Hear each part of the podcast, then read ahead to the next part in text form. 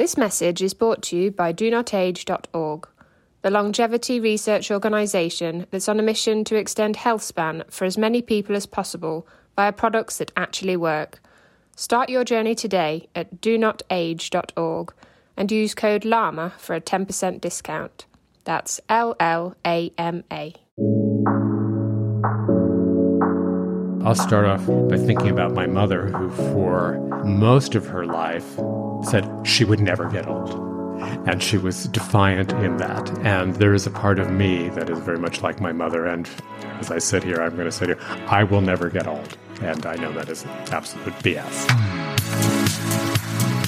Hello and welcome to the Live Long and Master Aging podcast. We call it LLAMA. I'm Peter Bowes. This is where we explore the science and stories behind human longevity.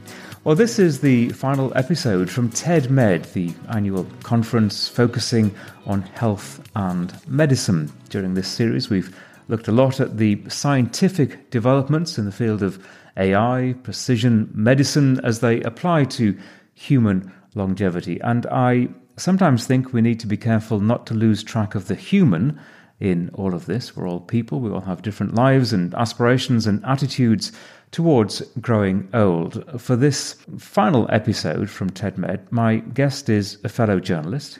Steven Petrow is an award winning journalist, author, best known for his essays in the Washington Post and New York Times, often focusing on health and aging. Steven, welcome to the Live Long and Master Aging podcast. Peter, I'm pleased to be here, and I hope I will live longer as a result of sitting down with you today. Well, that's and putting a lot of pressure on me. That I don't know that I, I wanted to just you know make it come up with the goods, but uh, I'd, I'd like to achieve that for you. I mentioned that there is a danger, I think, sometimes of just losing track of that word human when we talk about human longevity, or we consider the quite mind-boggling science that's going into the research that could help us live much longer. Do you feel the same that we still need to remember the the person inside? I mean, absolutely. And the kind of writing that I that I've been doing the last several years is really telling those human stories, and and many of them have been about my parents, who were exactly human in um, all their wonderful and sometimes challenging qualities. But they, they each had serious, uh, debilitating, and eventually life threatening diseases.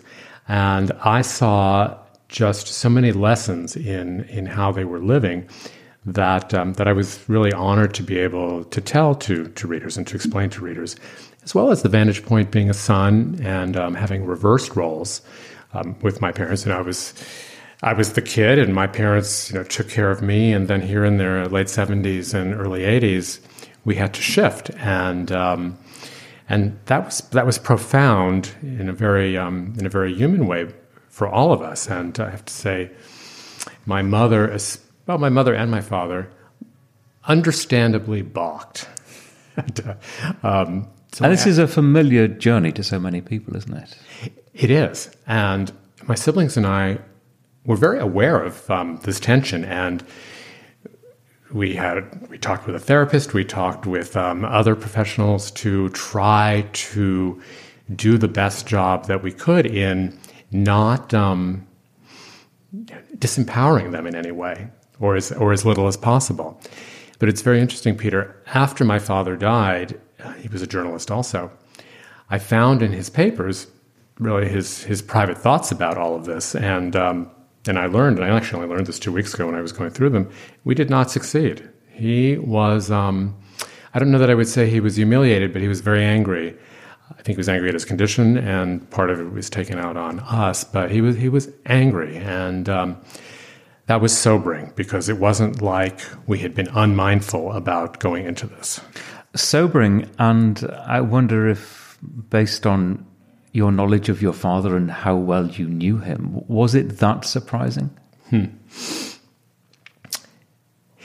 Part of the reason, or part of how I found this out, is I've started to write an essay about my father's death. And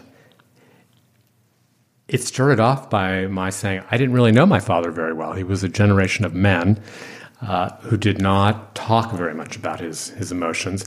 And he was the consummate journalist. Uh, he knew how to interview you, and he knew how to protect himself. And so um, I, I, felt really that it had been very, a lifelong challenge to actually get to know him.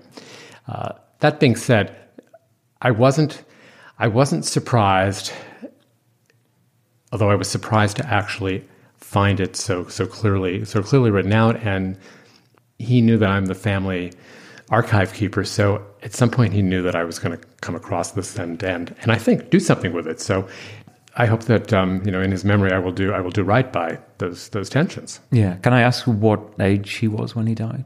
He was just shy of 88. So he lived, uh, as people say, he lived to be a good age. He did. And um, I think what was especially challenging for him was he had a neurological condition that had no name, so it had no specific diagnosis. But over the, over the last 15 years of his life, he lost control of his muscularity, which, which was both a mobility issue, but also an articulation issue. And so he had increasing trouble talking.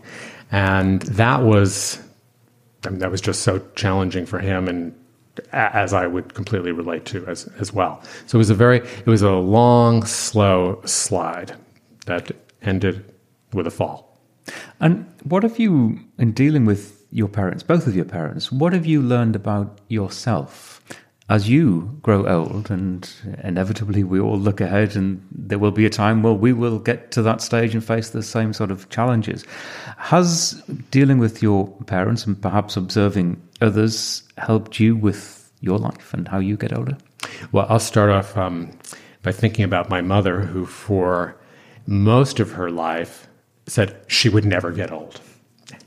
And she was defiant in that. And there is a part of me that is very much like my mother. And you know, as I sit here, I'm going to say to you, I will never get old. And I know that is absolute BS. Uh, but one of the things that has you know amused me and worried me some is to see over time how my parents dealt with their own parents aging, and they were they were very much aware and said, "Well, we're not going to do it like that." My father was not going to be stubborn like his mother had been stubborn, and and he was stubborn in certain ways. And I have said, "Well, I'm not going to be stubborn like he was," and yet um, I think it might be in my genetic makeup. So um, you know, we will see in that. Does that worry you?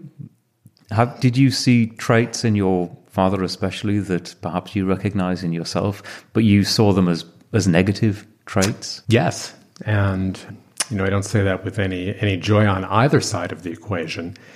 You know, I hope that by being more aware of them than I think he might have been, or just being more aware of them without that contrast, that I will, you know, be able to make certain changes. I wrote an essay in the New York Times that was called Things I Will Do Differently When I'm Old. And it was based on this long list of, of things that I kept, of items that I kept uh, as I observed my parents over the last 10 years of their life, saying, well, I'm not going to do that. I'm not going to, I'm not going to be mean to the health aide when, when I'm suffering. Um, I'm not going to stop caring about how I look because, because I'm, I'm ill. And I had many of these, and some of them were humorous, some of them were not at all humorous. Uh, but it was a way, in a way, for me to use that whole experience to reach readers. And I was so surprised because, you know, sometimes when you're a writer, you know, you're doing your own thing, you're living your own life. So many people wrote into the Times message board saying they had kept or were keeping their own lists. And so that list, now it's become sort of this huge online list. I think there were 500 comments.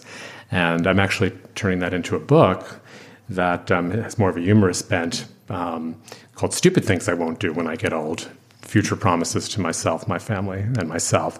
And uh, so once, once it's in black and white, maybe I will just have to hold myself to them. Well, you're tempting me now. I've got to ask you, you maybe just give me one or two examples of the stupid things you won't do when you get older. And we'll continue this conversation in just a moment. Hey, quick question for you. Are you someone who wants to be fit, healthy, and happy? And what if I told you you could get your dream body by simply just listening to a podcast? I'm Josh. And I'm KG, and we're the hosts of the Fit, Healthy, and Happy podcast. Listen, we get it. Fitness isn't easy. Carbs, no carbs. Just stop, okay? It doesn't have to be that complicated. And that's why we made this podcast. We get straight to the facts so you can become your best you. So the way to check us out is click the link in the show notes or search Fit, Healthy, and Happy podcast on any of the major podcast platforms. We'll see you soon. Well, one of the you know so you know one of the challenges with both of my parents was around mobility and how to make that shift to accept a cane and then a walker and then a chair. And my mother was a very fashionable person, and she just thought those walkers were so ugly, and um, and that they would ruin her outfits. And um, so, you know, so I am not going to use you know ugliness as you know as a as a reason to um, to avoid helping myself. And you might not know this, but when I when I started googling how to decorate a walker, there are all kinds of, of ways that you can, and there's there are these like it's called shrinkins and i don't want to be a commercial for them but there are these like these papers you can adhere to your walker it could be footballs and baseballs or it could be zebra and leopard skins and and I'm just going to interject here. Uh, This is in the United States, a walker. In the UK, they're called Zimmer frames. i did not know that And I'm sure other nations have other descriptions, but essentially it's it's the device that you can with with three sides that you can lean on and help you walk. and then the swedes you know always in always sort of tops and high design are now producing really high style what do we call them zimmer Zimmer frames zimmer frames so for um, walkers. so in any way i am not going to let vanity get in the way of my mobility That's good. Yeah. And as you get older, do you, again, with the backdrop of the observations that you've made, are you more accepting of your own frailties and the inevitability of everything? no Not yet. No Right. Okay. You are not stubborn. yet not yet i think in my i think in my brain yes but as um you know and i don't know if you're this kind of journalist and you know we live in our brains a lot and and sometimes not enough in our in our hearts or in our souls. And you know and there you know there i still have fantasies of youth you know in my mind. So i'm 61 now. You know in my mind i'm still 38 um, or whatever and i've just recently bumped it up from 34 uh, so I, I definitely have a good dose of of you know illness denial and death denial. Although I will say, Peter, that a couple of years ago, I, I took this diagnostic online. It's called the Death Clock or deathclock.com, which I also wrote about. And it's a very rudimentary um, algorithm to determine when your actual day of death is. And I think you put in you put in your birthday, whether you're a smoker or not, a little bit about mood, and maybe one or two other things, gender. And then I was given like a death date that was um, when I was 72 years old. So that was about 14 or 15 years from where I had been. And that, um, that actually did shift my, my thinking a good bit. And I saw in the lists that I was keeping that I started to ask myself, okay, so I keep aggregating this list of things I'm not going to do. When is it time to start implementing them? And I haven't really come up with that answer, but I am I am sort of grappling with that. And I I recently moved, and now I'm in a one level house. I didn't really think about it when I was buying because I've been in a, in a two story house, but I thought I wonder if that was sort of you know part part of the plan because it certainly is smart and um, or smarter. And should I ever be impaired, you know, I can just put a ramp up to that door, and I'll have um, you know what we call in this country aging in place. Yeah. So a little sensible forward planning there. Yes. Yeah. And uh, actually, I phrased the question Are you aware of your own frailties as you get older? The, the whole sort of tenet of this podcast is that we don't specifically think about that. We think in your mindset that we're actually going to go on for a long time. We're going to stay as healthy as we can and we're going to maximize that health span and we're still going to be agile and involved and and leading youthful lives when we're 80 or 90 years old. That is the that's the aspiration and that's certainly my mindset as well and you you might say there's maybe a small element of denial as well there but i i'm determined to to focus on the positive and not to think necessarily that we're going to be all frail and, and infirm as, as we grow older. Well, that's I think that's a very good point, and part of the reason I'm I'm writing this book is that we have these stereotypes of what it means to to be older, and often they are divorced from the reality or from our own health. And so we kind of we kind of think that um, we should act certain ways. We you know, um, I remember there was a study, I think it was a Japanese study, in Japan when people get older, they don't really have hearing loss as we do. But our hearing loss is more in our mind than in our ears, if I remember that that story correctly or that study correctly. And so, um, you know, and, and part of the book is you know we shouldn't dress certain ways because that's you know because you know that's age inappropriate and um, you know we should just start acting like old people or what we think are old people and i think you know our minds are what are going to keep us active and engaged and that we have the ability to control a lot of that so i'm hoping to make readers more aware of the choices that we make as we live that we can make better choices and do you have aspirations yourself about your own longevity? Is it something that you you think about? I mean, clearly you must think about it, knowing what you do. But do you have goals in mind? I think that's a very interesting question, and my answer is is probably highly personal. When I was 26, I was diagnosed with testicular cancer. That was at a time that was 1984 when the chemotherapy agents were just starting to work and make this huge difference in in longevity. And so I felt like I was forced to confront uh, disability, aging, um, and death at a fairly early age, and that has that has stayed with me as part of part of my unconscious or subconscious all of those years, and know, so in in that way, I actually feel that it's it's sort of an undertext to my life, and that. Um, it's really the first time I'm talking about it, but that what comes as we age, as we might become ill, is really part of this whole thing we call life. And what much of the reading I've done and much of the way this culture is in the US, death is this other thing and it's it's become that. It wasn't it wasn't that way in the Victorian era. You know, people died at home. Uh, it was kind of just it was it was regularized. It was normalized. And here, people are in hospice or they're in hospitals, and we shun them, and it's this awful thing.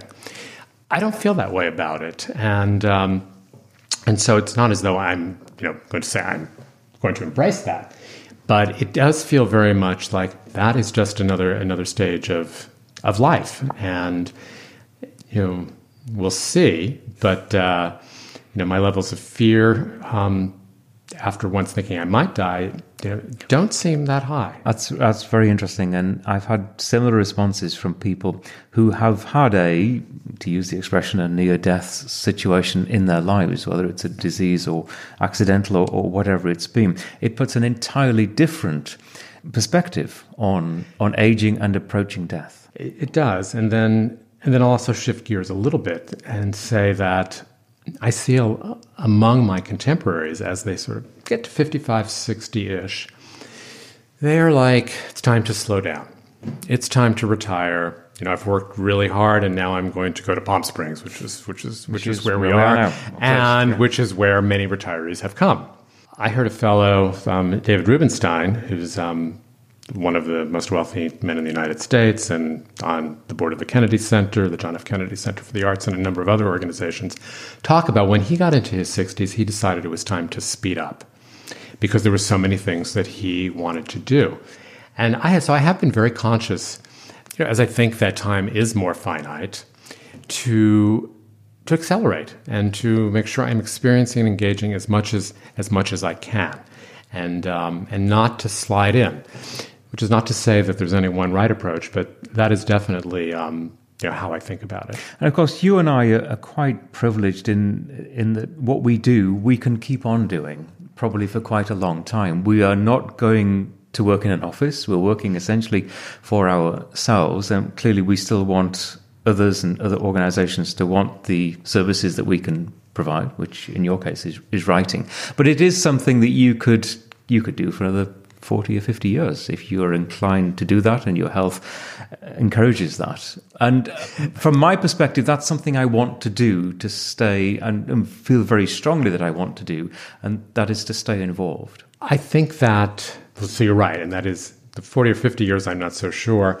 That would actually. Um, that would take 110. That would take me to 110. And actually, yeah. what I really like about that is, I think when I turned 60, I said to a friend, "Oh well, I'm middle aged now," and she said, "No, honey, you're, you're you know you're not middle aged. You can't you can't double that and still be alive." But um, but yes, but to be engaged in that way, and I actually find to get out of my own circles and my own age demographic And one of the things that's been exciting about being here at TED is, you know, the real mix of of peoples and um, of uh, folks of, of different ages. And so I think that being apart, being around different perspectives, you know, also they just they just keep your mind they keep your mind active and um, you know. And I would say important to go in both directions in terms of that, uh, you know, different generations socializing together, working together.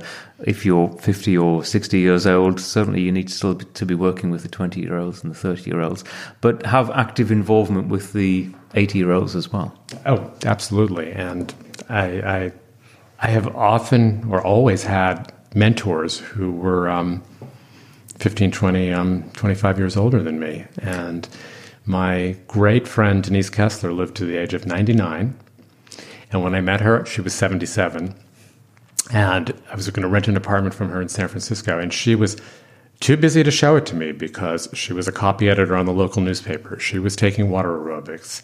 She was involved in political protests. And I was at 77. And it's, she stayed that way all the way through her 90s. And I just thought, this is how you live. That's the way to do it. Yeah. Yeah. I'm curious, as a, a writer, someone who tells stories about the aging process, what kind of response you get from people? Because sometimes I get the feeling that aging, just the use of the word aging, is perceived in a, a negative sense, that there's nothing that can be particularly good about aging and it's almost a switch off and you know in this digital world that we work in that maybe it isn't the word that you want in the headline to be googled such is the negative connotation attached to that word. And i'm just wondering if you've sensed that through what you're doing. Absolutely and really there's that there's a whole host of words that go along with aging.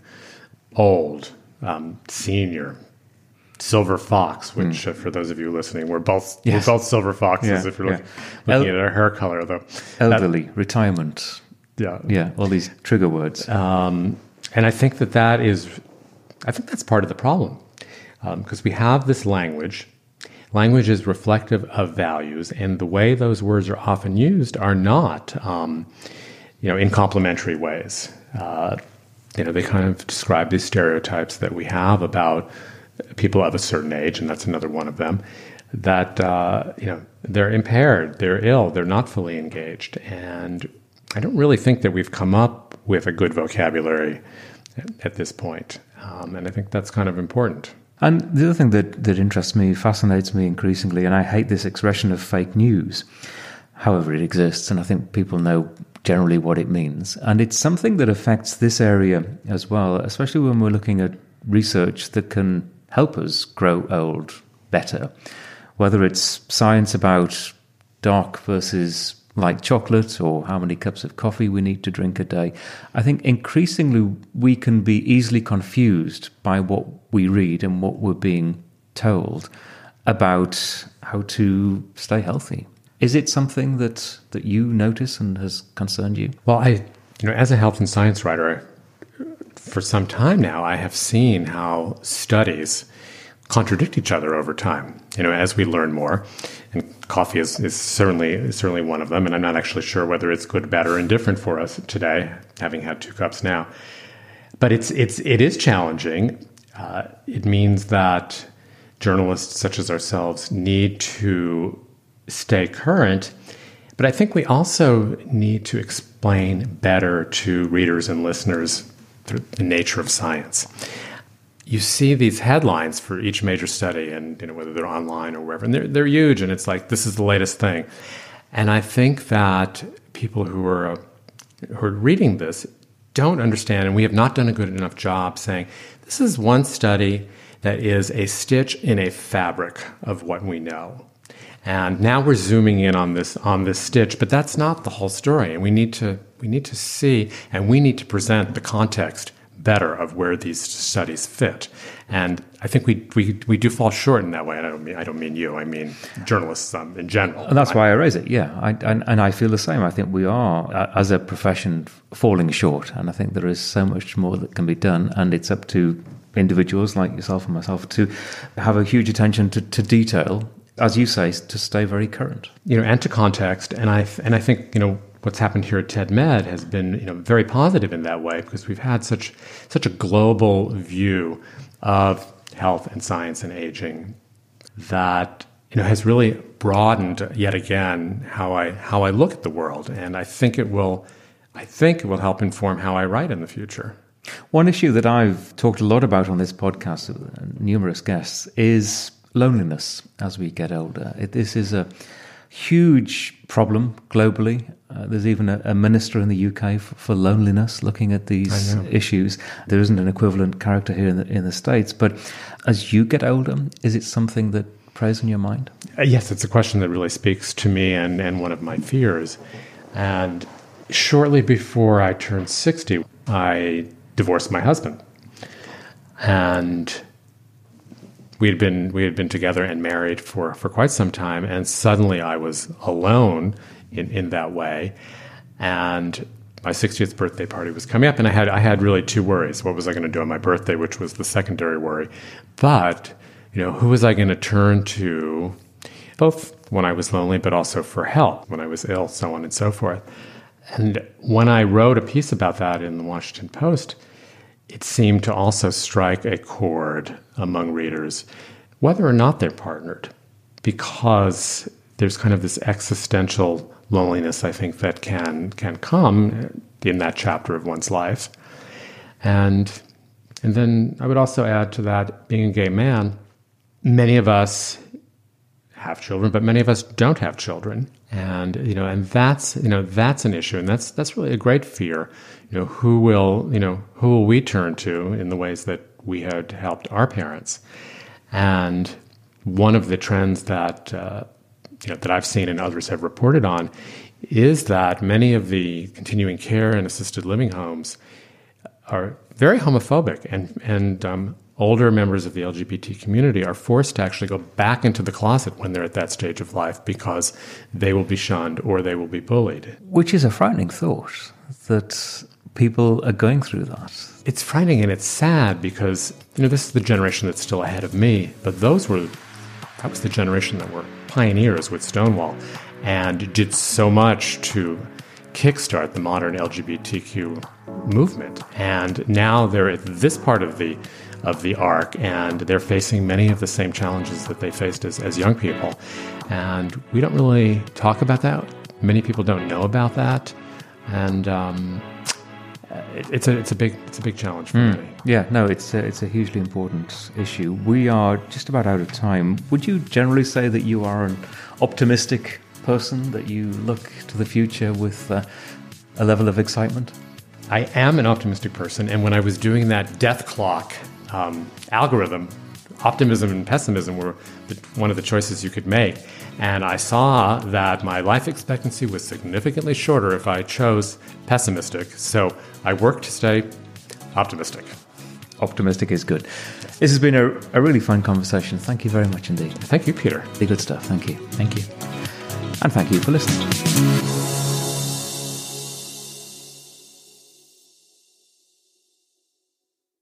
FlexBeam is a portable red light therapy device that's now being used by leading athletes, including the Norwegian tennis player Casper Ruud. Whenever you put the FlexBeam on, you feel it starts to work right away. I need something that can help repair all the fibers that I have broken in the nerves.